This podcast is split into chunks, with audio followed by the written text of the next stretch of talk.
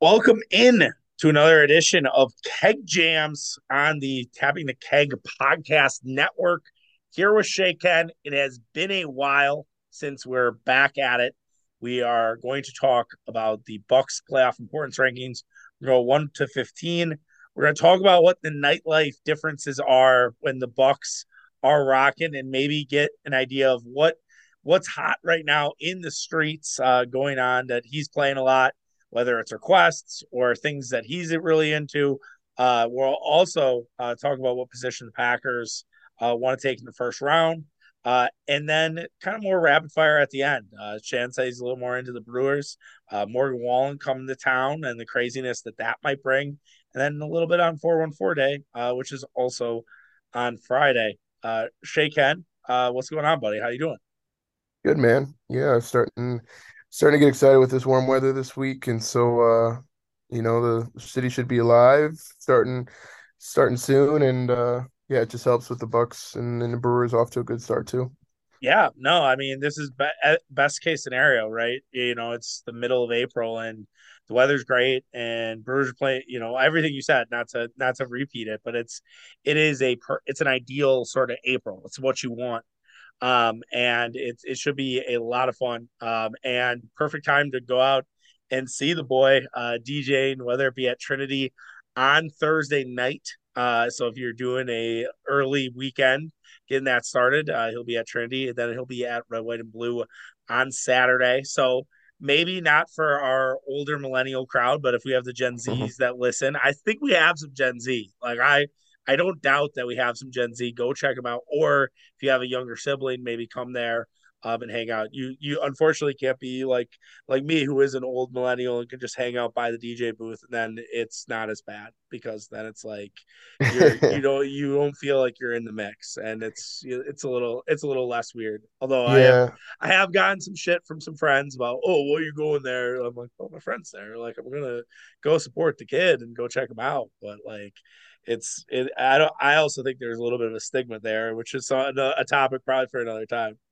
Yeah, yeah. I think I mean I think Trinity just because it was the place that we have grown not grown up, but um, you know, that was kind of our spot growing up and it's like not it's not so young anymore, but it is like kind of some there it's there's some nostalgia just going back there and you know, at the end of the day, it's still like an Irish bar. You know, they right. they're never going to call themselves a club, even though they have DJs. It's still an Irish bar, so I think you can get away with it a little bit more there than you definitely could at uh, at RWB. So I can I can understand uh, understand that. Well, and the other thing with Trinity is that if you do the outside, like that's just a that's also a great patio. Right. Like they have a great outdoor scene, probably one of the better outdoor patio environments that's you know in the city. Um, what blew my mind last time I was at Trinity, which was a couple weeks ago, no, month ago or so, that they now have DJs on both sides. Um, it's yep. not just yep. it's not just one, it's two. Um, I feel like that was something that they probably could have had when we were we were around. Like it was like yeah. I get they were trying to appease both. It was right when EDM was kind of getting going. But yeah, it's uh it, it definitely brings brings the ruckus uh to have both both going at the same time. Yeah, and if I don't even know if when we went like when I would go if they even had a DJ at the time, they might have just had a a playlist running. I feel like it was kind of towards the end of the run where they added uh they added a DJ at the front and then they just recently added one in the back where their performance stages where they typically have bands and stuff for St. Patty's Day and stuff like that. So they uh yeah, they got they got all their bases and all their rooms covered. For sure, absolutely. So yeah, go check them out Thursday as well as Saturday. And uh, unfortunately, maybe no Sunday performances because that's when the Bucks will get going.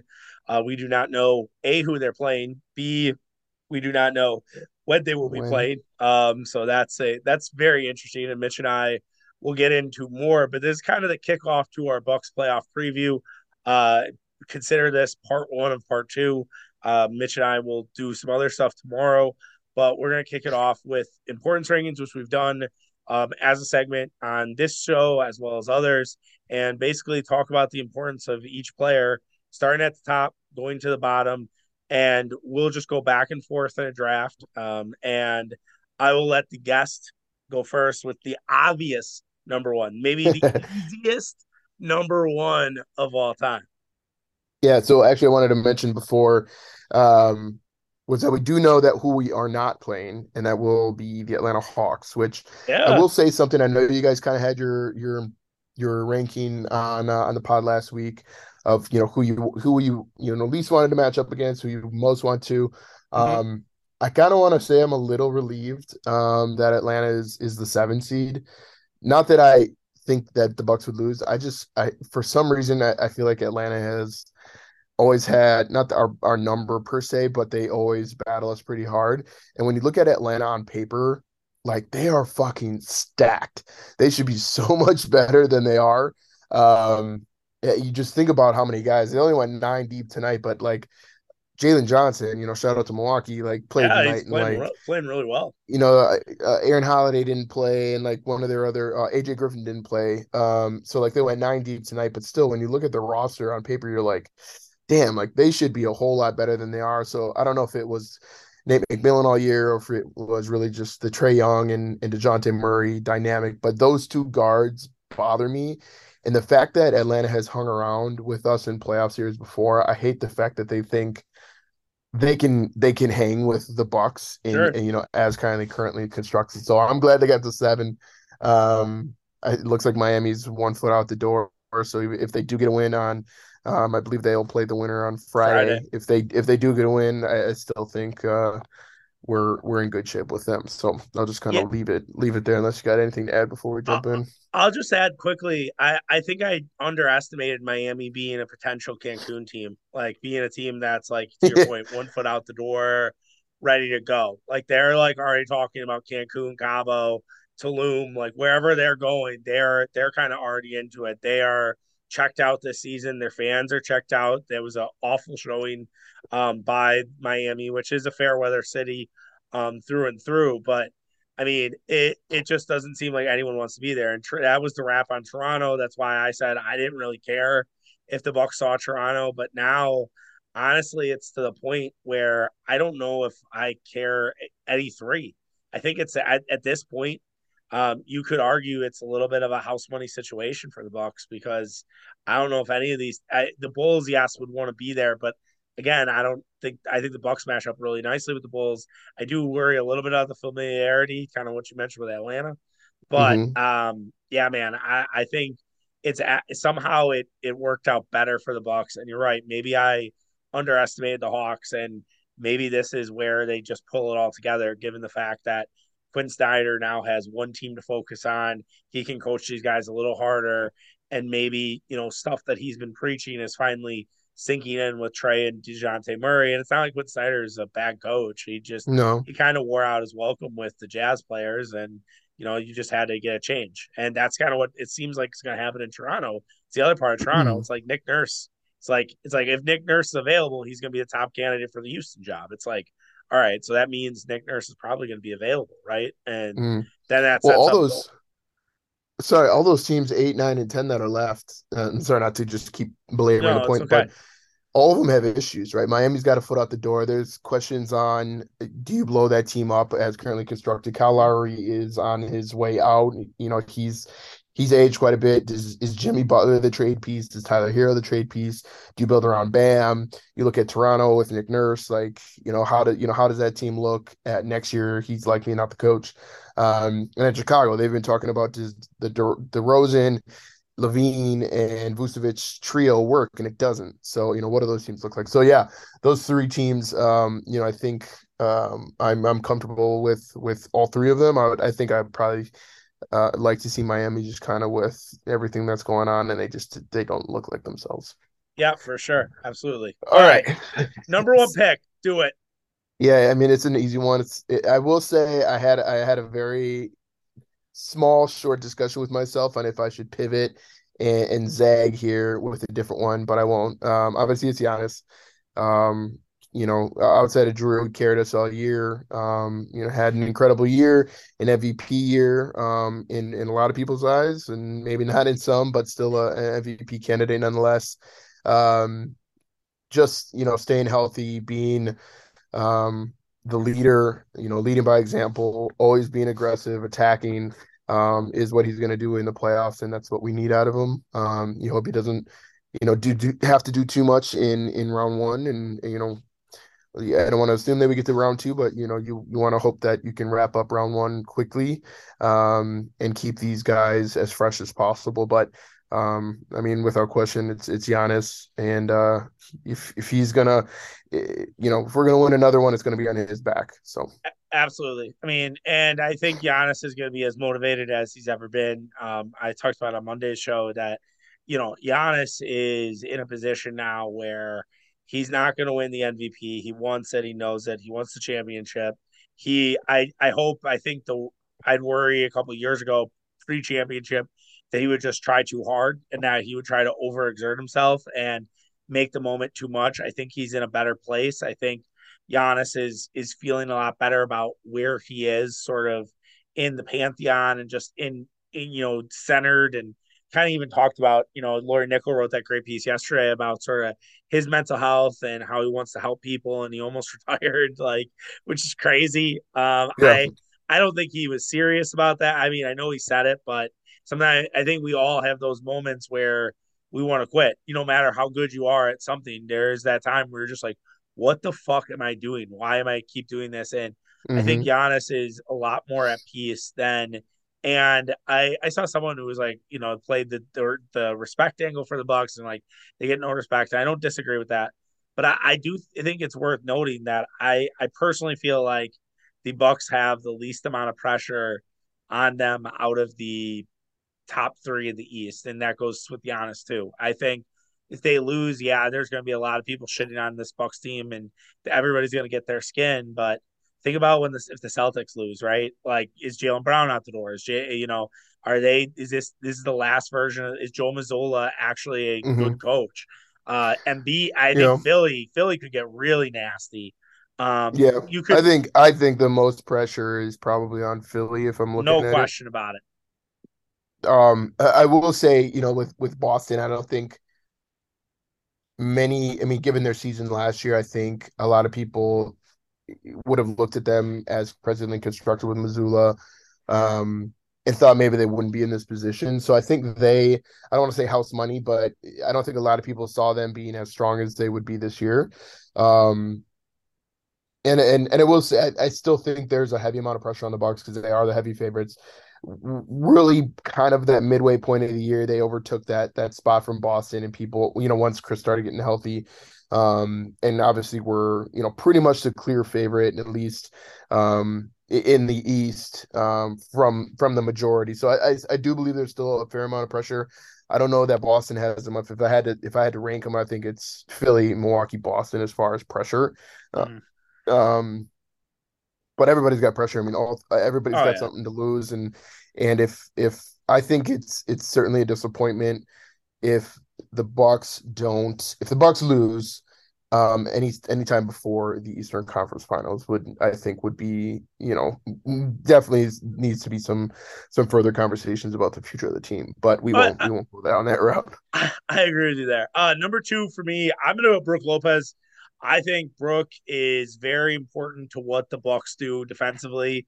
I think he provides, you know, he's he's figured out a way to be vital no matter what. I think there are some playoffs where Brook hasn't been able to be used. I think it gets lost in the, you know, the history of the championship that Brook carried the Bucks when Giannis went out with an injury and he he had two really big games um in that game 5 he had massive game and I think they've really found found something with Brooks' offense, and he's been able to exploit the post. And there's really not a lot of teams that can deal with Brook posting up plus Giannis Antetokounmpo. It's really hard. It's it's kind of a pick your poison, and they and one of the things, and Stan Van Gundy, I think drives us all crazy.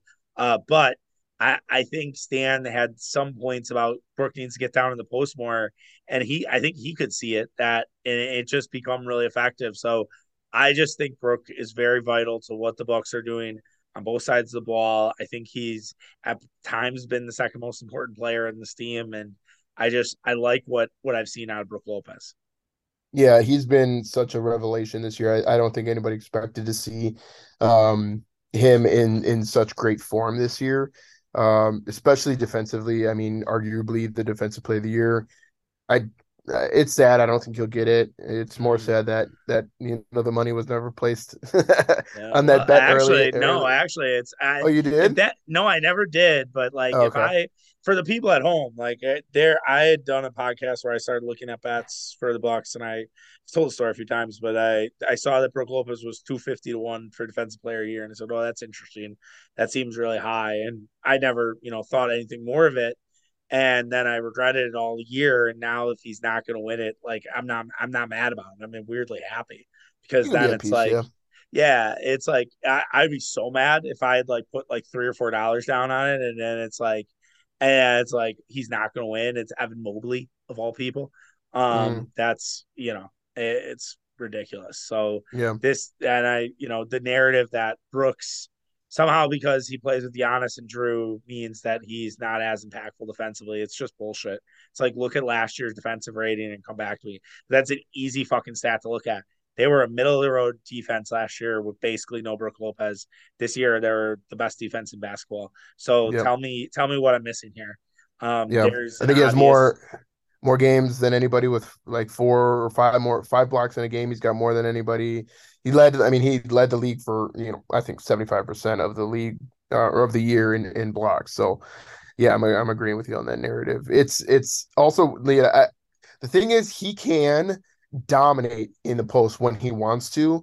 When he has to, he has. Like when Giannis hasn't played Yep. in games, like he can but because he stretches you out and and you have to honor that and, and you open the floor for Giannis and Jrue and guys to be able to drive, that's what it that's why he's such a perfect piece and a perfect fit with this system. So I get it. Yes, he's a monster. He's massive. He can dominate when he wants to. But and, and if we need to, if God forbid it, that needs to be one of the options in one of the series or in a game to get a game, then then we've done that before and it can be done. So it, Yep. it, he's you know he's I don't want to say he's the fourth option, but we have great options. Um, you know, should should things kind of fall out of out of place. Yep, no doubt. All right, hit us with your third. yeah, my third is Khris. Um, I I think it all comes down to his consistency, his play, and and really his health. Um, I I think we'd be silly to say that we could win a title without a healthy Khris or without Khris at all. Um, I, I don't know that we get there. I don't know we we beat obviously we don't you know we don't beat a Boston even though we were close. Um, I think we need at least Khris on the floor. Um, you know, in some capacity, you want him, you know, probably 75, 80% if you can get him there. Um, but you know, there's there's been some regression in some of his injuries, and um, I think you know towards the end of the year was a lot of rest stuff. Like let's keep him out. You know, he got injured in that what third to last game I think it was. Yep. Um, and rather than risk it, I you know whatever don't care about that. But um, I think in order for us to win a championship, he has to be a vital piece uh, uh, offensively, and you know he doesn't get enough credit defensively. I will say he does he just has some really bad breakdowns, but he he's a good wing defender, and you're going to need that deep in the playoffs when you know you, you're you're facing a Philly or a Boston or or a Cleveland. Right.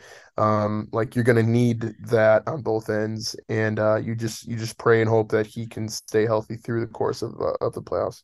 the other thing about Khris is he's a closer, right? Like he's a Mhm. guy who, at the end of games, backing someone down uh, in the mid range, just fade away, boom, it's there, and it's it, you know it's going in. Like it's really weird when it doesn't go in. Um, and there are moments when you need that bucket, and those playoff games get you know rock fighty, can get like you know I think back to that Brooklyn game where the Bucks scored what 82 points, 83 points to win that game Mhm. and Khris Mhm. had 30 of them and he was really good in that game and that's the type of thing that Khris Middleton can do and and and I hate to always like be nostalgia with 2021 but it's like Middleton had such a good playoffs it gets ignored kind of with what Giannis did but Mhm. I I'm not ready to like throw dirt on Middleton that he's washed. I think some of the more pessimistic Bucks Twitter is like, all right, yeah, Khris is washed. Like this is not going to go well because he's not going to be the player that he was two years ago. I'm not ready to buy into that. I thought Middleton was looking spry, looking pretty healthy down the stretch, and he hurt his other knee. Right, it's not the knee Yeah. that he he fucked up last season. Yeah, that sucks. That's not great, but at the same time, it's like he just needs to do treatment, keep himself in good shape, and yeah, if the Bucks need to manage his minutes in the first in first round playoffs, so be it. That's what you got to do. Yep. Uh, fourth pick for me is Jrue Holiday. Um, I can't believe I get Jrue Holiday at four, um, but amazing value.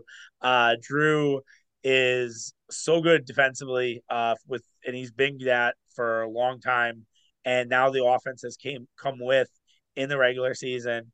Uh, I think that if Middleton is not where where we want to be, especially early on, can Jrue pick up that slack? Can he be that guy? Um, I think we've seen him hit some more late game shots. I don't have like mm-hmm. much numbers on me, but it feels like Jrue has had had some moments. Um, I think you know he he too has some brain farts here and there. Uh, the Golden mm-hmm. State game comes to mind, but yeah, I I always like how Holiday's craftiness, and I look at the guards that you could face, and I I think he has a massive advantage, whether it's Donovan Mitchell in round two or Jalen Brunson, who's significantly shorter than him, or it's you know your Tatum's, your your Browns, and you know Holiday still can go up against those guys and take care of those, or Marcus Smart for that matter. And I just I know that Jrue is going to have some moments in this playoffs, and it it also wouldn't surprise me if it's you know stuff that we haven't seen, like him dropping thirty five or forty in a game, and mm-hmm. it's the Jrue Holiday game that you know, and we're talking about that as a game two win over Cleveland or something like that in the second round. Yeah, I mean, any really any of these combination of these guys, probably without with the exception of Giannis, could be one A, right? Yeah. You know, and, and totally. I think Jrue just because what he offer I offers offensively and defensively is is going to be so crucial. He's also shown, you know, this year he's he's shooting, you know, 48%, he's shooting 38 from three. He's shooting 86% from the line, which I think is huge for Jrue Because if I remember correctly, in the 2021 playoffs, he was like 74% from the line.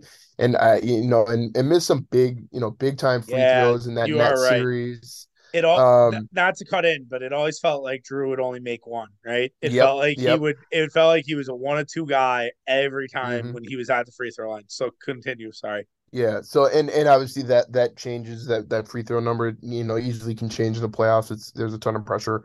Um, but Jrue's been spectacular this year. Borderline All NBA. I hope he gets it.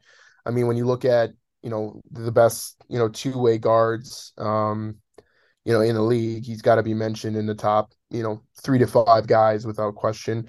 Um, I don't know that he'll get it, but he certainly deserves it. You know, given given the season he's had, and I don't care if it was because oh Khris was out or Giannis was out. Like, we're still a number one seed with the best overall record in the NBA because that guy was able to carry you without you know two two all stars. Um, you know, in in Khris and Giannis for for you know portions of the year. So, yeah. um, yeah. No no question, man. He's had a great year. And to add on to that free throw discussion, he was 71% in the playoffs in the 2021 season. Um, but yeah, he's up to 85%, which is a his best number since 2014, 2015. And he only played 37 games that season for New Orleans. So like he's yeah, he's back. He, whatever kind of issues he had with it, he's not having them anymore.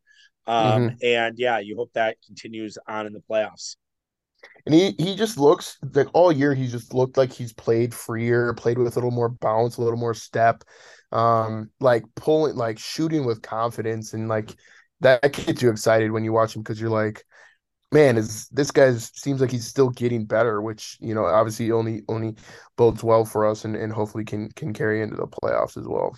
Yeah, no question about it. All right, who are you going with five? So yeah, I've kind of kind of struggled with this because I think there's a lot of guys flying under the radar um, that are are like really important. Um, just kind of given where we think certain guys will net out with their injuries, and this might not be a popular five uh, pick, but I'm going to go with Jevon Carter. Okay. Um, I mean, the guy has shot the ball extremely well all year. You know, from three. Um, you know, had some of those blow up games in OKC. Um, you know, leads the team. I think with the exception of uh, of Jae Crowder, who only had has a small sample size in in three point percentage. Uh, Jevon leads. He was leading the, the the league at one point. I think even before the the um the All Star. Right. It was like one of the tops in in, yeah, in the league in field three point field goal. In a weird way, he got percentage. snubbed from he got snubbed from the three he got three point contest. Like we should have had Jevon in the three point contest, which is a crazy thing to actually say. Um, right. like it's like, but yeah, I mean, he has a lot. I mean, the value of Jevon is something the Bucks didn't have last season. I I push back on the notion that they would have won that Celtic series if Jevon played. I think yeah, Jevon, Bill Simmons likes yeah, to talk about that, right? Yeah, Jevon Jevon wasn't ready for the big moment. Even earlier no. this year, it, it, looked when he would play good teams, they would be like the guy would kind of shit his pants a little bit. Now I feel like he's gotten a little bit better with that. He just needs to remember like he's Jevon Carter, he's not Steph Curry. And I right, think right. sometimes that the worst part about Jevon Carter is if he gets going early, it's like, you know, all of a sudden he's gonna start just lighting it up and try to shoot everything. And it's like settle down, just play within the system. I really like Jevon Carter for the Cleveland series if that does happen. Um, because, and that was, yep. Go ahead. Go no, you go. Uh, I was going to say, you know, even kind of prior to I guess tonight with with Atlanta, you know, getting that seventh seed. You think about like the East teams in and kind of where their their one two guards are, right? So you have Trae Young and Dejounte Murray for the most part. Dejounte Murray's a little bit taller, but like for the most part, Trae's a smaller guard.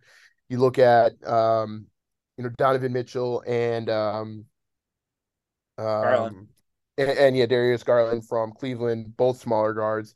You look at Philly, you have you know Harden, Tyrese Maxey, you know those guys both have a little bit of size, but you're gonna need um you're gonna need somebody defensively um, on both those both guys, you know, right? With so with Jrue and Jevon again, although it's Jevon is a smaller guard, I think he matches up really well with a lot of those guys, and you're gonna get relentless pressure from him that I don't think you're gonna get, and that we probably really haven't seen um, from like a Pat or a Grayson. Um, while they might, you know, in, in spurts give you something more offensively, I always lean on on wanting that defensive edge, and and you yep. know you can't just deny his his effort. Um, you know, getting into the passing lanes, he's he just had has a knack for getting under the ball or under your skin, getting around the ball, and I think that's important with some of the matchups that we could we could potentially have. So I um I like his confidence going into the playoffs. I feel like starting in the year he had a lot to prove, um, and that's why maybe he was you know, he was kind of struggling against some of those bigger teams. I feel like now he's relaxed a little bit where Khris is kind of back and, and you know, the mm-hmm. team is kind of settled in and he's like, I don't have to be that guy. I can kind of play within the flow. I might jack up a, a, a pull up three here and there, but, um, you know, I feel like he doesn't have as much pressure on him anymore. Yeah, and I mean contract year, so I think that theory is is sound, right? I think the yeah. one the last yeah. question I have about it is like, will we see Jevon plus Jrue Holiday together? Or are they going to mm-hmm. spell mm-hmm. Jrue for Jevon, and it's just going to be, you know, kind of like on off, sort of just to keep that pressure up? Or will they try to rotate those two guys in together? Uh, will be something very interesting. Number six, I'm going to actually go with Jae Crowder here. Uh, I okay. I think Dre, Jae's importance defensively. I think Jae should be starting. Um, that will be something that I'll be curious to see if it does in fact happen. Um, I, I just think against Boston, if you face the Clippers in the finals, uh, the Suns in the finals, I think Jae Crowder is extremely important to what you're doing on the wing and what you can add. And I don't know if it can be at the level of PJ Tucker. It might be actually better than PJ Tucker. I know that sounds weird to say, but PJ was a complete zero offensively, and I know he, mm-hmm. what he said about how it takes you out. But Jae, if you're just telling Jae, hey, offensively, just hang out in the corner and someone's going to find you, whether it's Jrue, whether it's Giannis, um, and add those moments. And to your point, like, yeah, the sample size is small, but he's been hitting it really well. He's been really mm-hmm. comfortable. In Bud's system. And yep, I think yep, 40, 44%. I think the, I, I personally think the reason they haven't put him in the starting rotation is just because they're they're kind of managing his minutes, and you want to you want to just keep throwing big bodies at whoever you face. And he also adds a little bit of an under your skin moment where you can kind of get in a team's head where they're just not they're not necessarily you know ready for that and all of a sudden they're kind of taken out of the game and thinking more about Jae Crowder than what's going on within the basketball game. And I think with I think with PJ too, he had to give so much effort defensively. Excuse me. Um, simply because he's not a big guy. Um, no, and, and Jay Jae is a big guy. He's tall and he's he's um, you know, a big, stocky, strong guy. Where like PJ's going up against, you know, Kevin Durant and he's, you know, he gives up whatever, you know, seven, eight inches to him, you're gonna have to work a little bit harder to get KD off his off his spot and get under his skin. Whereas Jae can play physical ball and and contest you without having to really, you know, exert too much energy as far as like moving like PJ would have to. So um I like that pick. He was kind of he was kind of on the on the edge of of where I wanted to go potentially with my fifth and, and seventh pick. So I think he fits in in good there. And um, man, it would be so sweet to to win a title with him after he's just yeah he's always been a killer of the Bucks. Right. Yeah. Um, I swear when when when he played for Phoenix and and in some of those Boston years, the guy would not miss. He would not miss from three, or he would just go off against the Bucks, and it just it, it would be really awesome to win one with him. Yeah, no no question about um, it so my, my, my seven is probably the most surprising, um, and I'm gonna take Joe Ingles. Okay. Um, I think Joe has has has really kind of found his his niche in the system. Um, with Bud, it, it was it was tough early on, right? I think we've had conversations. I know you've had pods about you know some of his rough starts and that he didn't look good, but when you when you see him on the floor, he is you know, at times the best playmaker that we have. You know, from a, a he's not going to blow by you. He's not going to beat you with a ton of speed. Um, but man, he, when he is playing with guys that move, he is such a great playmaker, such a great passer, um, and has shot the ball ridiculously well. He was shooting in the 50, I think he was 53% in the month of March. Um, again, smaller sample size, but still has has kind of got his sea legs under him. Um, really kind of found his niche within this team, and he's going to be a guy on this team on on that bench that comes in that has experience in big leverage playoff games. You think about some of those series that he had, you know, with the Jazz. Um, a guy that has experience, a guy that's a good free throw shooter, has begun, begun a, or became this year a really good three point shooter, um, and a great playmaker. And I think we'll see what Pat and what Grayson and and you know all for all intents intents and purposes what Khris looks like because if those guys are at any restrictions or are, are kind of warming up slow, Joe is going to be really important in, in, in filling those minutes. Yep. I, I will uh, for my eighth pick. I'll take Bobby Portis. Um, oh, I should talk about Ingles. Let's let me do real quick on Ingles. I, I, mean, you summed it up really nicely. Like you you you laid it out why they, there's importance. I think the defense is still a little lacking. Like he hasn't yep, looked great yep. against Boston in terms of how can you defend Tatum and Brown, and so that's a little concerning.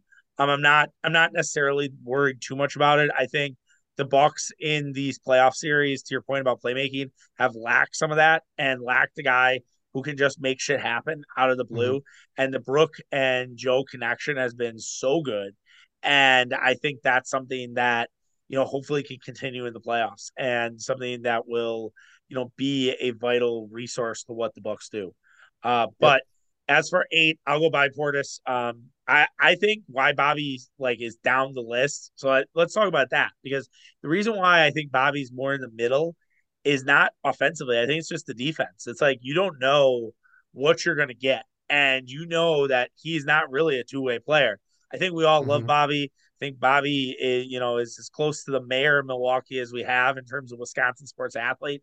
Mm-hmm. But that and that said, like if you you watch all the games, you're not just kind of popping in and out. You're not just chanting Bobby in the Fiserv Forum.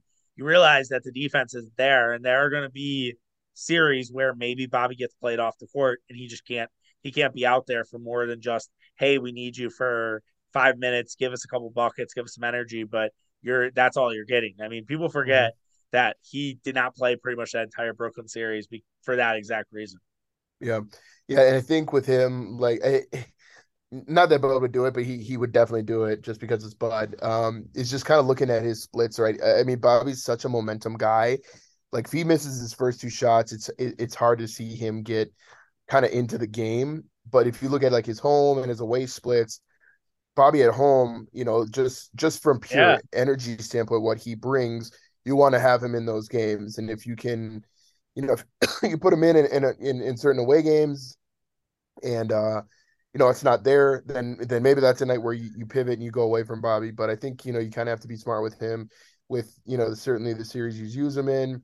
The guy's a walking double double. We know it. We've seen it all year. Um, yep. But you, you, need more than that also in the playoffs. And you know, the energy you're going to get from him. It's just, you know, where do you put his value in certain matchups um, with, with defensively or what you're going to need offensively from, from him. Yeah, no question about it. All right, who's going nine? So nine for me is going to be Grayson. Um, again, all this is is TBD with with you know where he you know comes back in, and it sounds like he should be you know ready ready to go um, for for the first series at least. I don't know game one if if that's realistic or not, or if it's if if that's still in the plan. But um, I think uh, offensively he's going to matter in in certain series uh, more than other.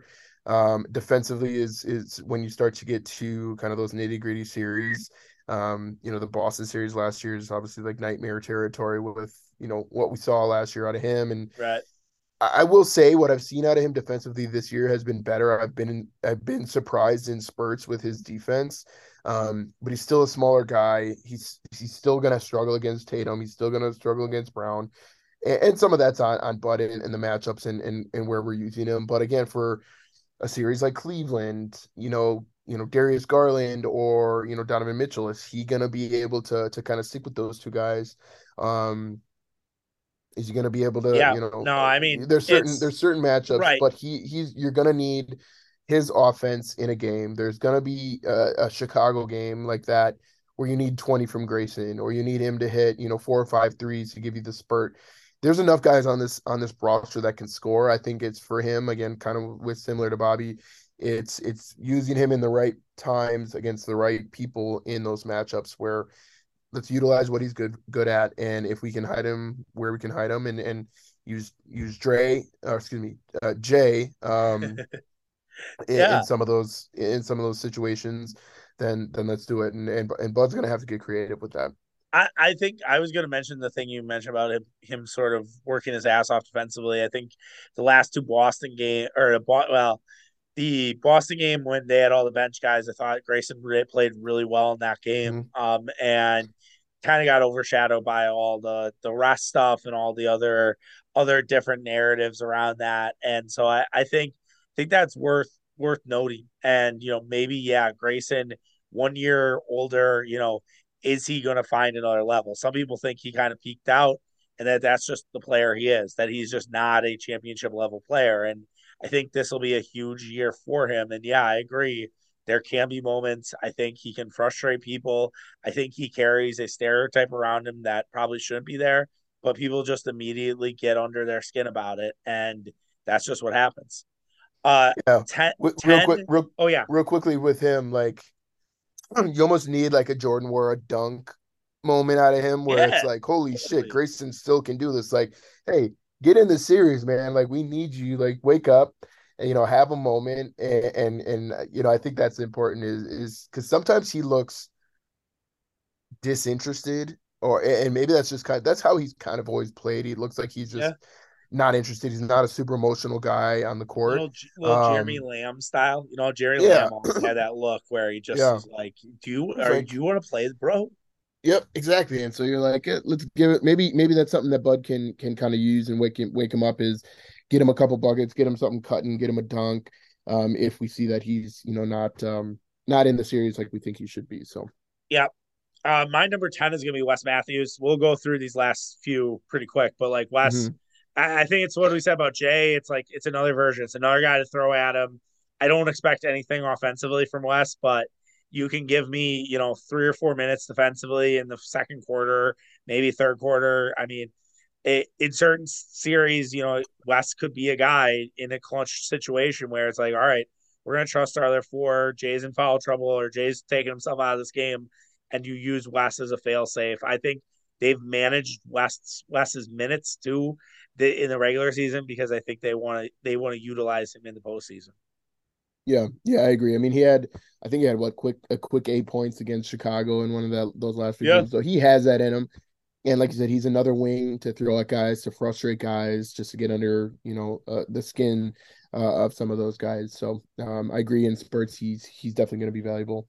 Um, eleven for me will be it will be Pat. Um, I, I don't know what what to expect from Pat um, out of in, in the playoffs. Um, you know, I feel like a lot of this, like we're putting a lot of pressure on on Jae Crowder to kind of fill the void of of some of these guys on defense. Um, but you know, at the end of the day, it's kind of what he's brought in for brought in to do. Mm. Pat obviously really struggled down the line. Um, you know, certainly towards the end of the year. Um, and obviously now on top of that with the injury, you kind of wonder what he's gonna look like. Um, but Pat Pat's Pat's an energy guy needs to bring the energy, he needs to bring um you know, the connection with Giannis. He's got a good connection with him on the court. Um, so we need to see that. I think at times this year, excuse me, I just took some really ill-advised shots.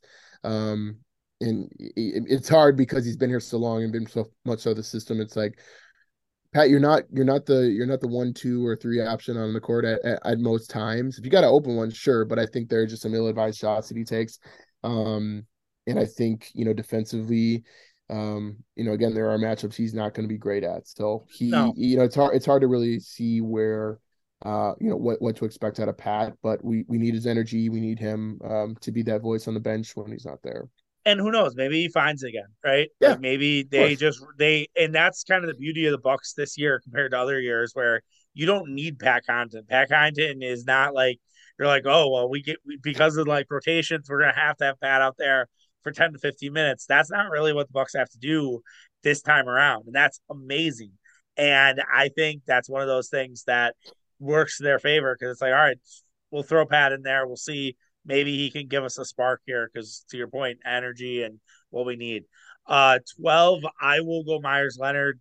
I don't know what you're getting out of Meyers, but I think, you know, just another big body. And sometimes you need that. And you need a guy with to give six fouls. And maybe that's what Myers brings. I thought there were some spurts that were were kind of nice. Yep, I like that. Um, I will go 13, uh, AJ Green. Uh, now I think it's, I think, you know, we're obviously doing this exercise, not knowing what that, that final roster exactly yeah. looks like, but, um, I think AJ Green could be interesting to use uh, in, uh, breaking case of emergency situation. I think of, of the sets that Matt Thomas got in Toronto. Shout oh, out yeah. to another Wisconsin, Wisconsin guy. Um, where it was like we are running plays for you. When you get the ball, shoot the ball. Like there's nothing that you're yeah. on the court to shoot the yeah. ball. You can't play so defense. In, in, yeah, just no. just chuck. So if there's if there's a moment you're in the game, we're, we're running spots for you because we need a spurt, we need a, a quick couple points, um, and so there could be. Let's hope that's not really the case. Um, uh, he's fun to watch. Like it, it, every time he shoots the ball, it looks like it's going in. Um, let's hope we only have to see him when the Bucks are are up big, um, and and not in those emergency situations. Yeah, and I'll go 14 Goran Dragic. I just think, you know, veteran leadership, you have it. Again, another got breaking case of emergency guy, veteran leader, um, knows what has been there before, can coach up on the bench. I think that'll that'll be nice to have. I don't want to see Goran Dragic over Jevon Carter. That would cause me to rip my hair out. right. Nor do I think they will. Yeah, and, and, you just hope he's he's a solid. It looks like he gets along with the guys. You just hope he's a solid voice on the bench and in the locker room. Um, a guy that again is is playoff tested and um and have seen it before. Um, so my fifty. I mean, we're we're grasping straws now. We got um, we got you got Wigginton or, or, or Wigginton or, or Marjon. Yeah, I'll go. I'll go Wigginton. Um, Whoa. I, I, I know this might be. Might I, be thought, deep. Yeah, I thought Wigginton would be the last pick. I thought that was Mister. I actually, I mean, from what you you know, he's shown in these last couple games. Not that he's gonna get. There's no time for him. God forbid. You know, right. we better not see Lindell yeah. Wigginton. Yeah, it would get really bad. Yeah, things would be bad. Um, I do think he he provides a little bit of some speed at that guard position. Should we need to, for some reason, shift gears from Jrue? Um, uh, and even Jevon Carter, he, he he's no bigger than than Jevon is, but I think he even has um, a more polished offensive game than than Jevon does. So I, I kind of like him as a wild card because I really don't trust MarJon and and Thanasis. They like Thanasis ain't seeing the floor unless this is a, a 10, hey, 15 point win. I, I like the Thanasis support though, the moral support. The Gary yeah. Woelfel hit piece on Thanasis was so fucking brutal. Um, just why Gary Woelfel's the woke. Um, and it's you know, Gary plays the hits. I'm happy to be blocked by that guy. I'll take Thanasis. I'll take Thanasis for 16, which makes MarJon Mr. Irrelevant. I will say this about MarJon. I don't think you should trade him in the offseason. I think it's a guy. This will be a great learning experience for him. Yep. Hopefully, he gets out on the court. I do think if you were like, hey, again, six fouls, right? You need to throw some someone at a wing just to to screw it up, to you know, put someone in the blender. You could throw him out there for you know a couple minutes in the second quarter. Remember, Elijah Bryant got minutes, Thanasis got minutes for the Bucks in the play in the championship run. You just never know really what Bud's gonna do. Yeah. So And All right. uh, yeah, Oh, God. yeah. No, I no. was just gonna, I was just gonna say, you just, you hope, you know, the, you want MarJon to stick because I think a lot of us see the the potential there, and you're like, dude, this is, you know, hopefully sit on the bench, get yourself a ring, and and, and learn because you know this this could be you in the next couple of years, and you hope he's he's part of the Bucks because I I I I like him a lot and want to see him uh, succeed with us. Well, well, look at like Mamu, right? Mamu had a really good finish to the year with San yeah, Antonio. I've been killing it and, Spurs, and, right? And, and Nora for that more eh, for that much, really. It just kind of shows you that Jon Horst is a pretty good drafter and that they're in a pretty good position. You know, post, you know, whenever you know Giannis is sort of at the tail end of his career, I think Jon Horst is going to make sure that the Bucks are are in a good spot, and I uh I'm definitely confident in that. And Mamu's looked really good, and I, I think that's no fault of the Bucks. You know, it's I'm not mad at the Bucks for not holding on to Mamu. They had no roster spots, and I think Meyers Leonard did more um, for them, and then Mamu just can play defense. So you know, we'll we'll have to see, but should be fun. Um, what will also be fun is just the nightlife in the city of Milwaukee, and you know, with you DJing around the city. You know, I, I guess does anything change when you know the Deer District rocking? Is it all weather dependent? Like, does is it just like is the vibe any different? Like, can kind of just talk about like what that's like, and if anything really does change with with the city in terms of in terms of the Bucks playoff runs? Yeah. Yeah, um the biggest thing is the parking, right? no, Oh, I'm kidding. um no, the uh you can definitely feel a different energy in the city. Um you know, obviously we have we're you know, we're lucky to have Summerfest and and you know, some really cool music festivals and you kind of get that vibe when when you have so many people coming from all over the place. Some people are coming after work, some people are planning, some of some of our, our kids are in, in that are in school um and you definitely feel that energy around the city. You feel good about like the restaurants and the bars being busy.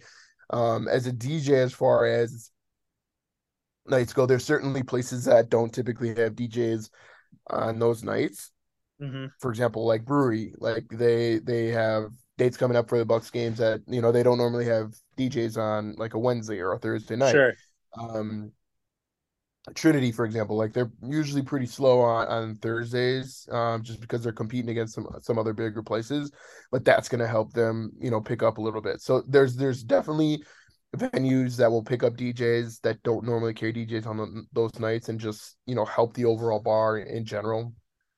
Um, and like I said, just the energy, seeing you know people all around, um, you know, families, kids, um, Yeah. and, and really seeing all of uh, of the surrounding Deer District area um, is is exciting. And uh, you know, obviously that that 21 run, I think you talked about it a little bit on one of your last pods was just the timing of it all because it was you know hot and in the middle of summer, and and so it'll be No interesting summer, no summer fest too either. Um, which Right. gets So forgotten.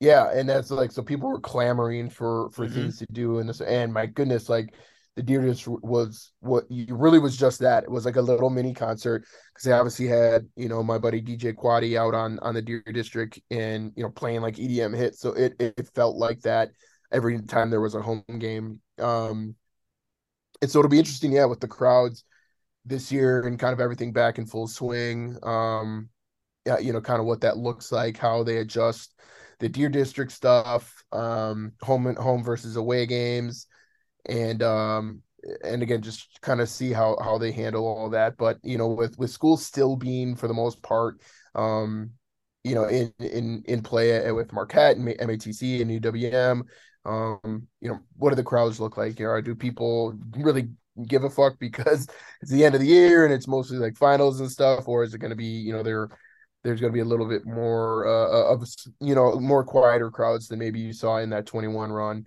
um, because of the the timing of of the playoffs then Right. I, I think I think it will grow as the as it goes on. I think the colleges is a great point, right? I think there will be some of those kids who are just like, screw it. The weather's nice outside. Like if like it's in a week from now and the weather, I know the weather's not gonna be this good next week, but if it's this weather like two weeks from now, like everybody's gonna be out. Everybody's gonna Right, be wanting. right. No one's gonna care. As I was saying to my wife, who was like, "Oh, it feels like a Thursday today." I was like, "When it's warm outside, it doesn't like days don't really exist. It's like, hmm oops, I had like four drinks on the patio. I'm drunk, like, Yep. and it's Yep. Monday, and it does it doesn't matter. You throw it out the window because that's just kind of how what warm weather does to us early on this year. And I I I've from firsthand knowledge, like I think 2021 is kind of underrated how awesome that was because at hmm that point, not a lot of people were doing stuff. People were making their choices, whatever. And, you know, I respect those who wanted to stay at home. I get it. But because of that, there weren't a ton of plans. It wasn't like, hey, we're doing this on Saturday. Hey, we have this on Sunday. hmm Like, hmm you're kind of never going to get that back. Like, I, I Yeah. have to remind myself that, like, consistently, that you're never going to get that freedom back. So, like, if you are somebody who has that freedom, take full advantage of it because it's it, it's something that is really fun to be immersed into it. Maybe not every night. I think for us when we did the Broad House stuff, it was like Thursday through Sunday. It was really our sort of like days we'd come in and we'd, you know, hang out with Tim, we'd watch the games and and then we'd, you know, either go home or we'd go out after. Now a little different now living out out in the suburbs, but still it's it's I think a really fun fun sort of time uh to be in the city and yeah, I think all tide will raise the ships, and I think yeah, you'll see a great crowd. It'll be it will be interesting though, kind of not to bring it out of more serious, but how will they regulate it? Just given that they had some issues um, for Game Six last year, and hmm w- will they you know make adjustments that will kind of change it? I did want to ask. I don't know if you've been in this situation before, but do you how do you feel about like playing in between like commercials you know for for games is that something you like doing is that something where you're like man just give it to me like i'll do halftime end Yeah. game that's it but like what's what's that like i guess both sides Yeah. I've done it both ways. Um, where I've done like I've I've like I have controlled like this the the second I see the game on, it's I flip it right. Um, brewery, um, and nothing nothing wrong with that. They I think they finally got it tweaked where um they had they their system was so brand new that it was so touchy that I couldn't have it was automatic on their end, but I couldn't have my the volume on one of my channels more than 1%. So I had to completely cut out and I couldn't fade. So it would be kind of there's this kind of yeah awkward like right killing of of music. Uh, and then there's like a little bit of a delay from them switching over to the music. Whereas when I was in control of it, for example, like Uglies or a place like RWB, where I can control it, where the the sound master sound is coming out of my mixer and I can control, I can pull one down slowly and bring the other one up right, right at the same time, and it flows nicely. Um, like that stuff. It, it, it, I don't know if I think as a DJ, I, I notice it more, and I think as like an avid fan, you'd be like, this is kind of awkward, you know, if there's any kind of delay. Um, but like the in between stuff, like when when Loaded Slate was up and, and running for like Packers games, right that was something you were always doing. And um you, you you start like a like you start to play a few songs and you realize oh shit like halftime's already over. Yeah. Um and and so you, you kind of have to you know that's really quickly. And then with with during commercials like I, I get it. If you want to switch the mood up a little bit it's awkward hearing like you know a, a commercial about you know erectile dysfunction or whatever it is yeah that you're listening to um but it's literally like I could be playing a song in the commercial break from you know, the first time, and then they have another break in that song. I could I could just play it from when I stopped it the last time, and it could be the same thing. And you're you're not going to get more than like one song in, and in rep if you're playing in its entirety, and there's really no fun in being like, let me try to mix three or four songs in this you know 60 second commercial break. Like you're not you're not impressing anybody. So right it's um I, I get why you would do it. And I'm fine with it either way. Um. But yeah, as long and one thing I will say is like if you're, I know we'll get into kind of like where we like to watch you have to find a place that is not streaming the game because great tip not only is it high leverage moments, and this goes for both Packers and Bucks games, in like high leverage moments, you're already like nervous and on edge if you're like a fan like we are. And if you see a buffering signal or anything like that, and obviously in those high leverage moments, more people are watching anyways. Yep. So it's very likely that that the signal can get bogged down. Um, and I've had that happen, and I won't, you know, I won't mention where it was, but I'm like you you have to be at a place that has uh, a broadcast feed so that you're not going to lose it and there's not going to be any streaming or any internet issues or any of that bullshit. Yeah, I think as a if you're gonna label yourself as a sports bar, you should not have streaming. Like, right? Like it's it's not something you should have. And I know there's been some discussion about YouTube TV because they came out the prices on the red zone stuff, which we could talk about yep. another time because I think that's a fascinating discussion from like a bar perspective. Uh, yep. But for this particular thing, yeah, I agree. Cable specific, absolutely. I think also just making sure when you were mentioning the commercials, I think it really comes down to are you here to actually watch the game? Are you at a bar that people are here to watch the game or are mm-hmm. you here to party? And there is a difference. There are bars like Loaded Slate, as you mentioned. That place, I I visited you a couple times for back games. That place, I couldn't believe how many people were just looking to get fucking drunk nobody really yeah. cared about what was going on with Packer game. Like they, they might say like, "Well, I'm a Packer fan, I'm diehard." Bullshit. Yeah, they'll come like, in with their green and gold, or their like, like yeah, Ryan Grant jersey yeah, or whatever. Yeah, dropping dropping some fact they heard on fucking Fantasy Focus in the morning, you know, to impress the girl they're with. But it's like eh, it's just not the case, and I I think those are bars where, and we could yeah talk about bars like obviously the Broad House is the place we've been. I've I went to for the run uh, it, they have changed the outside, which is uh, tough to take. Um, it, they very much murdered my boy. Um, it, it's obviously a lot better for them from a business perspective. Like it flows a lot better. Uh, but I just, you know, the being able to belly up outside, the weather rocket was so good. Uh, but I do like their upstairs. I think I just I think their upstairs actually better than their downstairs, just because I think it's their TVs are better. It's a little more spaced out. Uh, but yeah, Broadhouse would be if I were doing importance rankings of Milwaukee bars. I think I think that would be a top one that I, I like watching games at. Yeah, and I, I am not trying to sound sound biased. I, I, still think Brothers has one of the better just overall. Like yeah. when you think of sports bars, like Brothers is what comes to mind to me because for one, it's huge. There's so many places to sit. There's so many TVs. There's two floors.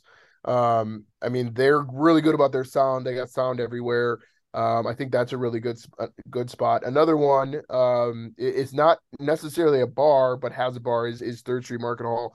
Um, that place is is really cool if you haven't been. Um, certainly the variety and like the type of food you want to get if you're going to be there for an entire game. Like you got all types of options for food. Um, but really good setup for TVs. Um, it's it's it has you know great stuff in the in the in the entire area. Um, but really, there's there's a view of a TV pretty much everywhere you are, kind of in that general seating area, in that bar area. You can get tables, you can get um, you know, beer towers, take them back. You can do yeah, they're beer towers, kind of anything, and um, and have a really good view if you want to like do a guys' night thing and do the the golf bay, you know, the golf bay that they have there too. Like that's a cool spot.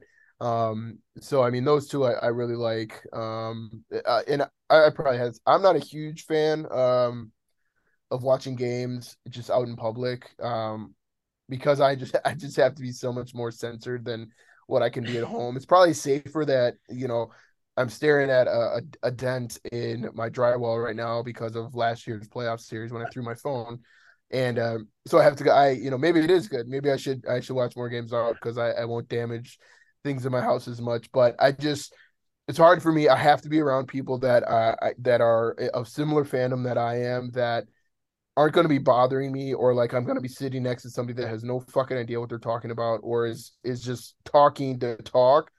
I just don't like to be around people that you know have have very little knowledge uh, of the game or like even have in similar interest in the game that you're watching. So I have to be with like guys like you that we're we're usually pretty reserved. I feel like Mitch is, is very you know he's quiet when he watches. Uh, he fourth, to, oh, whoa, whoa. first quarter. Mitch sometimes in the first quarter like freaks the fuck out, and you're like, Mitch, okay, like, okay, that's it's, fair. It's the first quarter bumps. Like we we got a long way to go here, but yeah, you're right. No, continue. But yeah, I mean, just I I'm I've never been like, man, I have to go out and watch this game too somewhere. If if people are out and like I said, they're Um, they've invited me, and I'm comfortable with the people that are there. And it's you know with with some of those games, obviously game two is, is not as as high leverage, but um, sometimes I just like to be at home and just curse at my TV and kind of be in my own space.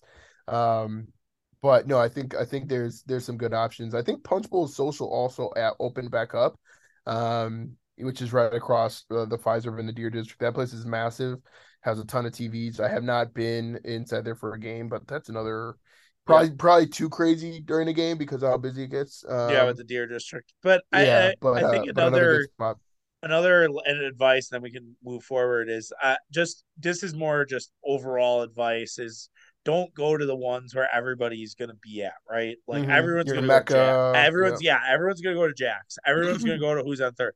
Those are great places to watch sporting events. Don't get me wrong. Like those are yep. places I want I would go to watch sporting event.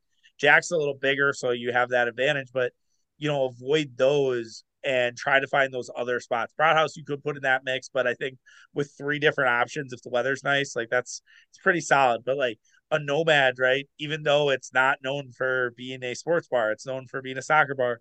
You could still have a good time at Nomad. Uh, mm-hmm, you could mm-hmm. still have a good time at, and maybe not the garage. That might be a little trying a little too hard. Like you don't want to, to your point, like be with a bunch of people who don't care, and then it's like the sound's not on, and we're listening to fucking Taylor Swift and it's like second quarter and you're like, what the what the fuck are we doing? Like, yeah, you know, and like I, I love the Brewers, but why are the Brewers on two of these TVs? Like it's you know, this should be I I'm usually a, a hmm. big mm. diversity in TV guy, but like this is a situation where it's like you need to like have it everywhere so everybody can watch and and yeah, and also too, like don't be afraid to bounce out. Like I one of the things about the legend of the Brat House story is we were at the Deer District early on that game in the game four against the Nets.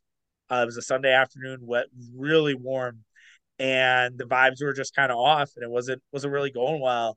And we, I was like, we got to go back to Brat House because that's where we saw game four, game three, and we went back there, we won, and that was sort of the start of it all. Um, and that was sort of where the legend began. So, uh, yeah. hopefully, uh, we were there last year. It didn't work out, and I don't know. Then I'm if we lose again, I might have to start saying it's the curse of the backyard. That it, it that that's basically the reason why it's it's never going to be the same. We got to rebuild that backyard, but we'll see. Yeah, it's like give kind of give yourself a chance to kind of make your own you know your own spot like yeah venture totally. out to places you haven't gone like you said don't go to the, the the always busy spots but experience some spots that are there sometimes it's okay to like go to a non big sports bar and kind of get tuned up with like only a few people and, and yes. still be able to watch the game kind of in some peace. Um, and like you said, maybe that becomes your Brat House. So, so, uh, do you have a spot for Mitch and I in the suburbs? I mean, for the three of us, yeah. really, we all live close to each other. Like, do we yeah. have a spot in the suburbs that we could go to? So I, I, was actually thinking about this. I meant to I meant to draw up my list. Um, so there's three that come. Yeah, well, there's three that come to mind that aren't like your your nasty dive bar where like where right. like I could walk out my back yeah. door and and yeah, and, and smell like cigarettes, smell like cigarettes. Yeah, yeah. Um, champs would not be my number one. Um, mm-hmm. but champs like Americana or whatever has been there forever. Yeah. Like good sports bar, kind of like your typical like I'm gonna take my client for a right. happy hour very corp- spot. very corporate, yeah, corporate, yeah. But it's it's near uh, uh, enough um, good like decent food, good beers. That's the spot. Um, obviously, Brass Monkey's a really good one. Um, not crazy about their setup, but they do have they do have really good food. Um, and their their TV setup is, is solid. Again, not far from from any of us. No. Cleveland Pub is another one. Uh, okay. That has has good food, has some like good crowd, good like TV, and none of these places are like super big. Um, no. So I mean, those are the three that off the top, uh, you know, kind of came into my mind. I think what you said when you when you start to consider like driving to Wauwatosa, you might as well just make the extra like ten minute trip downtown right. and, and, find a spot. Um, so like kind of in the in the Greenfieldish West Allis, um, yeah, those are uh, those know, are New Berlin area. I will say uh, I grew up sadly um, in in Tompkins, and uh, um, you know, that's a bar where you can you can get some damn good wings, drink some pretty cheap beer, and um, and and not feel like too guilty about yourself. Like not not a that's more of a dive bar West Allis. Um, Paulie's right down the place too is is like a much nicer version of that. So I mean, you got a couple that are are within you know I would say like eight to ten minutes that that could make sense. Um, and uh, yeah, like I said, I, you don't you could probably walk in with sweatpants and and not be looked at. So my man, my man came with a list. He was prepared. All right, we are way long on this show. Uh, people are like, but hit us with back to DJ. You're at Trinity uh, Thursday. You're at Red, White, and Blue. What are songs that are kind of what's hot right now? What are what are you playing? What's getting requested? What are yeah. you, what are you seeing a lot of?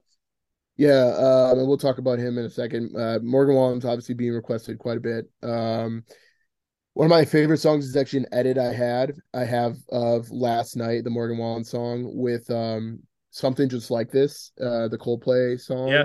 It's basically Morgan Wallen's lyrics over the top of that song and uh, has kind of a unique drop and uh, it's it's really fun. It's it's one of my favorite like edits to play right now because obviously Morgan Wallen is super popular and it's just a different version. Like that's the one thing with um with like songs and edits that I play um is is trying to find one that isn't like super used or it just doesn't doesn't you know seem like it, will fit to me. There's a ton of like dancey EDM remix of that last night song. Mm-hmm. Um and I'm like, there's got like I like this version better because it's not gonna be super played by everybody else, and uh, it's kind of unique. So I like that. Um, I will say there's there's two songs that are both by M M and E K M N E K. Um, yeah. And one of them one of them is called Radio. It's a song with Sigala, who's one of my all time favorite producers, and uh, the other one is with Galantis and David Guetta called Damn. Um, both of them are super poppy, like fun, just good, like get you in the mood tunes. Not like turn up tunes, but just like fun, like get you, you know, start your night off. I, I typically play those like around 11, like 10 30, 11 o'clock, just like really good, fun energy, um, and kind of get people moving. So, um, that's he, he's one of my favorite artists, um, in those two songs right now. Yeah, um, that's probably what I get. Or that, I get the most. I still get a ton of Bad Bunny requests, and I I'm curious. Like, there's a meme going around. It's like, man, how much is Bad Bunny paying you guys to make these requests? Because every venue you go to, no matter where you are, I get a, I get Bad Bunny requests. Doesn't so, matter where I'm at. So I was talking to somebody, or I was I was at a brew game uh Tuesday, and one of the guys has Bad Bunny as their walking song. It might be Willy Adames and I was saying, yeah, I was saying, I was saying, oh, you know, Bad Bunny could easily sell at the stadium, like, and uh, my buddy's sister was like, he's too big for the stadium. Like he he could do oh, yeah. like Lambeau. Yeah, he, he, could do would, Camp he would sell out a weekend of that of that arena. Yeah, yeah, yeah. like it's and I just kind of underestimated even like yeah he he's mm-hmm. right there with Taylor Swift in terms of like they could sell out pretty much no matter the venue and no matter the night. Like if you wanted to play five nights at Madison Square Garden, I think you could sell all five out. Yeah, and and, and unless you really know like his music, like obviously like traditional Americans for the most part, unless you know Spanish, aren't really gonna know like the songs yeah. per se. You know the songs, but you really don't understand them. Mm-hmm. And obviously, like certain areas have a really strong Hispanic Hispanic population. Um, but I would go to that concert because I love his music. You know, I know enough of it. I could be singing along and not know a damn thing of what I'm saying, um, but I love his music and like the energy he brings. So it's like it, he he really is is kind of touching all different cultures um, outside of just kind of like the Hispanic culture. Uh, he really brings a lot of people, and uh, yeah, he's he's just fucking massive. Totally. I'd have I mean, uh when I'm on like Peloton rides, like there'll be songs that I hear and he'll be he'll be on the playlist and it's like it's like, oh yeah, I know that song. Like, and it's not like I don't know the name. I like I have no fucking idea. But then it's like I hear it and I'm like, oh yeah, yeah, I know it. Good mm-hmm. vibe. Mm-hmm. I agree with you. Like if I was there, you know, we'd do it. Okay, so we have went long. We could talk about the Packers and stuff next week or two weeks from now if we want to do some draft stuff, or we could talk about it now. It's up to you. I, I, I think the people will hang out with us as long as as long as we have them. But we could rip through it, or we could talk Packer draft more uh, in a couple weeks here. Yeah, let, let's table it. Um, okay. Uh, I, I, hate to say, like, I mean, I have a couple guys in mind, but uh, you know, we we still just don't know, obviously, what this draft yeah. looks like with um, with the uncertainty of Rodgers. So we can kind of leave it there. Um, you know, I, am sure the next time we talk, which will be you know only a few weeks ish or a month, you know, month or month or so away from the draft, and and hopefully have a hopefully have a better understanding. A lot of these guys still have RS scores and testing to do. Um, you know, a lot of the pro yeah. days are still kind of wrapping up. So um, there's a couple guys I have in mind. Uh, every you know every day it changes. I think um, you know you know what you're reading and and who you know who's doing the mock drafts changes every day. And uh, like Peter uh, Traeger Bukowski oh, uh, today had uh, had a, a, a didn't have a grade one a round one grade on on Skoronski from Northwestern. And uh, so I thought that was interesting, and, and I've seen I've seen him as high as like eight or like ten, and so right. it just all depends on, on what you're looking at. So uh, more to come there. Let's let's table it, and uh, we'll get closer to the draft and, and, and do a deeper dive. Uh, did you listen to David Bakhtiari on Bussin' with the Boys today? I did not. No. So I did. I thought it was interesting. There wasn't a ton of Rodgers stuff. He said he thought the that the Packers could keep Rodgers if they did get what they wanted, that they wouldn't care. Uh, Bakhtiari also used the rebuild word, which is interesting. Um, mm. That that he he's like that's what people expect us to do. I don't know if it was interesting. And then some made a big deal. Bukowski, you mentioned, said, "Oh, he didn't say we." I I think that's overblown. I think it was he was talking to the general, like he was just being like, "Here's the view, and here's how they mm-hmm. see it, and here's how we see it." And yeah, he didn't mention he didn't say we, but I wasn't. I didn't make too big of a deal out of that. And I mean, obviously his knee injury is still bothering him, and he talks about like, yeah, the the hate online is it's pretty brutal. I mean, you saw with Zion Williamson too. Like he said, yeah. you know, the shit sucks. Like I hate getting criticized about it, and it's like, I think David Bakhtiari is a little different than Zion because we've seen it for David for so long. Mm-hmm, and mm-hmm. I also think some of the vitriol for David is you've heard me say it on the pod, but if you if David doesn't get hurt, we win the Super Bowl. And I think mm-hmm. Pack fans know that. And it's like it just kind of sticks with us and, and, it probably will for a long time unless there's another Super Bowl uh, around the corner that we just don't expect and I think I think with him too, it's, it's just his contract in general. Like, yeah, you're making that much money, people expect you to perform and you know at a high level, and he did. you know, well, it's the Yelich, it's the Yelich thing. Not to interrupt, but it's like that's the Yelich thing, right? Like everybody, mm-hmm. like you know, pitchforks were coming out for Yelich, They had a big day on on uh, Sunday, and everyone's like, oh yeah, yeah, whatever. Like Yelich get hot, but like people look at Yelich's contract, and it's I think it's a Wisconsin thing. I think we just we see big numbers and like we just can't like square it for some reason. Like, and that's maybe a fault of us being a smaller state where we're not like Chicago, LA, you know, San Francisco, where it's like, oh, we're paying this much for fucking rent. Like, you know, this this ain't no thing, right?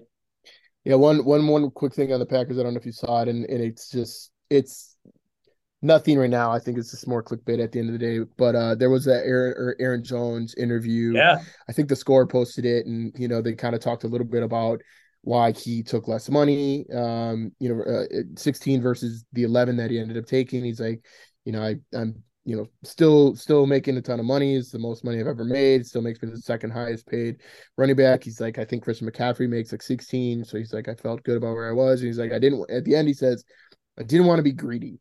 Um, and and it, and that was just kind of where the score ended it. I didn't get a chance to really hear the full interview, but they're, you know, they're obviously making it, you know, kind of positioning him against, you know, Rodgers and and taking the yeah. most that he could and really hamstringing um the uh the organization. So I thought that was interesting. I, there's no beef there, but I think Aaron Jones is probably ready to move on and ready to take the next step with his teammates. Obviously, you've seen him working out with with love, and I mean, uh, you, you, like you kind of like to see that a little bit, you know. Oh, totally. Aaron Jones is the leader of this team at this point. I think Aaron Jones is the heartbeat of this team. I think he's the guy that you know they're going to look to as sort of the veteran guy. I still don't know what they're going to do with veteran wide receiver. They're like, oh, we want a veteran wide receiver. I'm like, there's nothing left. It's Jarvis Landry. It's Julio Jones. That's it. Like that's.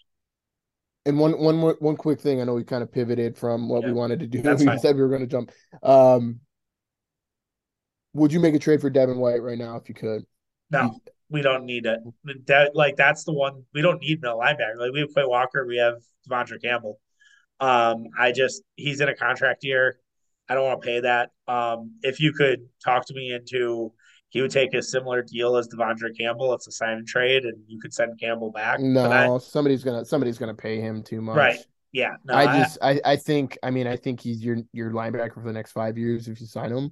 right. Um, you know, I would I would bring him on just not knowing where Preston or excuse me where Rashan's at and and uh, Preston had a great year and and just with the overall development of Quay, I think he'd be great for. And I mean him and Vondre as uh Yeah, I as mean, as the we're, it'll be linebackers would be fucking incredible. And I I just have a I have a a soft spot for those Tampa linebackers that they had over the years. And Yeah, uh, De- I yeah, mean, no. Devin Devin White's like the best of the bunch, but he's he's gonna get paid. So, um, pipe dream. if they were trading, then I, I if they were going to trade for someone, I'd rather them trade for DeAndre Hopkins, even though I don't think he makes a Okay. ton of sense with Christian Watson. Um, but Yeah. I, if if you're going to do a veteran wide receiver, that's that's what you're going to do. All right, let's rip through a few things. So you said you're in on the Brewers this season, just the young guys. Like your fives are high with you in terms of terms of the Brewers. Yeah, yeah. So I um you know, I know you kind of did your your reflection from that uh that Tuesday game that you went to. I I got a chance to go to um opening day and uh did it with work, so I didn't do like the bus or the big tailgating thing, get all smashed up before. So it was it was nice to go into the game like relatively no, I, I mean I was sober, right? So you know, I feel like most of the time I'm going I'm um you know, you're with a bus party or a tailgate or something like that, or you know, you're getting kind of tuned up in the parking lot, but getting there, seeing the anthem, um, just kind of feeling the energy um, in the stadium was really cool. And then, yeah, you just had, you know, just had a, an explosion of runs. You know, I, I literally walked into the game. I'm like, man, who the fuck is Brian Anderson? And the guy goes yard. It gives us our first, uh, our first home run of the year. Um, and then you just had kind of like the onslaught. Obviously, we had um, the grand slam from Turang, and it just you just felt really good about the day that you know that game that we were there. At least yeah. um, Peralta looked great. I thought like the stuff around the stadium trended younger as well, um, where it was like anytime a hit would go off, like the lights would just change, and there's all different colors in the stadium, and they've got new activation areas. They got the Casamigo deck. They obviously have like the um the uh the The golf Vizzy base one, and there. yeah, Yeah, they yeah. the Then they have the Vizzy, Vizzy and deck. yeah, Um, so like you can see like there's there's definitely a change in the overall activation and programming within the stadium as well that that starts to you can start to see them trending younger um which for me like i i might not be their their target consumer but a guy like me you know somebody in their mid 30s um that was around for you know some of those earlier you know the 2011 or yeah 2014 uh, and obviously 2018 um you know with fielder and those guys yeah, and, and some of the those years I think you want to you want to bring those people back all while entertaining the younger audience with you know some of the younger guys and some of the fun stuff they do. I, I will say that I, I thought their marketing team and their content team has done a really good job of like the um the announcements of these kids getting you know their their yeah. their That shot and their aw- call up to the big awesome. I love seeing that type of stuff. Like we're such a content driven you know era right now and you want you want to see those behind the scenes moments you want to have like the last dance type documentaries where you can see behind the curtain a little bit and and uh, I thought that was really cool and I thought they did a really good job with that they do some fun stuff around beat like batting practice and stuff like that um that I've just like really enjoyed just watching it was just really really simple stuff Right. but um you can see that they're they're kind of trending towards a younger audience and I was with my boss, who's you know an older guy, probably is you know mid fifties, and and he's just a, a, fan of the game, and you know he enjoyed it as well. So you, you hope they can they can keep it going and and have a, a, a solid season, man. Some of these kids are off to a, a great start. That's obviously not going to uh, to last all year. We would have got like five guys hitting 300 or something like Yeah. that. Right. Um, that's not going to last, obviously, with the sample size we're in now. But just the young guys kind of melding with some of the old guys. This is kind of what you want to see because this is really going to be the next generation um, of the Brewers, and it, it's definitely exciting. Um, it's it's gotten me interested in in becoming more of a fan and not only being able to watch some of their games, you know, when I'm not there, but certainly trying to to get to more games than uh, than I have in previous years. Yeah, for sure. And I think I think you you summed up really nicely. I think there's just a lot to like, and and this is exactly I think what the Brewers could hope for, and what you know when it's a team that I don't know how people felt about them. I think had they started three and seven, I'd be like, all right, well, we'll check in after the Bucks. If you're back to like 500 Mm-hmm. and you're playing well, great. But if not, I think instead of like keeping, you know, kind of to the side, like, okay, go away, it's more of a, all right, it's the Bucks, yes, when they're playing and the playoffs are going on. But when the Bucks aren't having their playoff games, it's you know, they're still focused on the Brewers. Maybe the playoff, the NBA playoffs for the other teams are second string. So yeah, it's it's awesome, man. It's it's a lot of fun, and yeah, I think And they have they have a lot there. one other thing I'll mention is is just again with kind of the programming side of things. Like you think about the Giannis jersey giveaway, right? It was the Oh first yeah, thirty thousand people. Like other than like the few scumbags that were like getting it to sell it, there was so many people that wanted that jersey that were like, I'm I'm going to the game because of that jersey, or I'm going to that game because of the bobblehead. I think if they can continue to work that in, especially now, well, certainly now before the the playoffs start, but find ways to drive people into the game, into the game sooner, because obviously a lot of people like to um, you know, they like to stay out and tailgate. They like to come in mid of second, mid third, and you're not really there to enjoy the game at that point. It's it's I'm going to get drunk. I'm going to have time, watch a little bit of baseball. Maybe we win. Um, and, and obviously they've extended the the beer sales yeah. I think the pitch Um, clock's gonna help though with some of that, where it's like I think you're yeah, gonna that's true. stay Yeah, you're gonna stay more locked in, and you're gonna. I think I've fallen where I'm like doing the dishes, and all of a sudden I look up and it's the seventh inning, and I'm like, what the fuck? Like yeah, yeah, we're yeah. we're That like thing I noticed was is just man, these games move real real fast now. Yeah, and there's there's sometimes you like the slowness, but no, it's it's great, man. So, all right, real quick, Moore Wall. How crazy will Moore Wall be this weekend? Will this just be like a shit show? This entire like, a, it's gonna be impossible for us suburban folks to get down to Milwaukee because it's gonna is that this just weekend? yeah, It's Saturday. Friday and Saturday. Yeah, welcome to the Terradome Red, White, and Blue. Congrats, Oh shit. C- congrats, Oh congrats, I thought it was next week. Oh man, No, RWB is gonna be fucking wild. Okay. Um yeah, it's gonna be so anytime you have a concert at the Fiserv of that size, yeah. Um yeah, yeah, parking for one not gonna happen. Well, it's at Miller Park. Um It's at Miller Park to clear oh that's right, that's Field. right. But So still there's gonna be there's gonna be a ton of um that's right. buses. Yeah, they're There's gonna a doing ton a of lot of buses and stuff like lot of that. buses are doing. So it'll basically be like a brewer game, but on from what I know, when I used to work for a radio station, pardon me, where they had country concerts and they would host like Kenny Chesney at Miller Yep. Park, Did and did that it one. would Yep. be it would be crazy where they're like, oh yeah, we'd bring our truck, and there was a girl who was like peeing off the side of our truck, like she just squatted and peed off. Like I, I just I, the weather is not going to be as good. I think it's supposed to rain actually on Saturday, but like obviously Friday there's a little less, but you add the four four day into the mix, and it's like, oh my god, I. I, I feel like I'm just like, can someone just drop me a ticket? Like I, Yeah. if I can find a way to go, I'll, I'll go. Um, no question about it. Who um so I, I will say if you can go, I wasn't openly a fan when of of country, huge fan of country when I met my wife, but she took me to the No Boots tour, New Sandals tour, whatever it was, Kenny Chesney and um somebody else. I want it wasn't Luke Bryan, but it was somebody else was a pretty big headliner um at Miller Park. This was probably shoot, 10 years ago. Um, probably the best like pre-game, like pre-concert environment I've ever been a part of. Um, just everybody's in a good mood, everybody's wasted. right. Um, there's there's tailgates everywhere, there's good food everywhere. Granted, that was, you know, you're not gonna probably get that experience at like a Fiserv show, but like anytime there's a tailgate or an opportunity, the the country concerts just do them differently, and uh, that was really cool to be part of.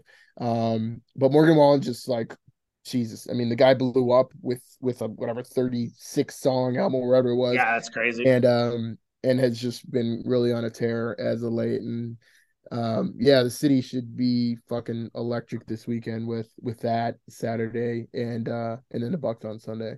Yeah, it's gonna be it's gonna be something, man. All right, well, go see the boy at uh Trinity on Thursday, Red, White, Blue on Saturday. If you can get in, come before the Morgan Wallen concert ends. That's probably probably a good good idea. Um, just just the thought there.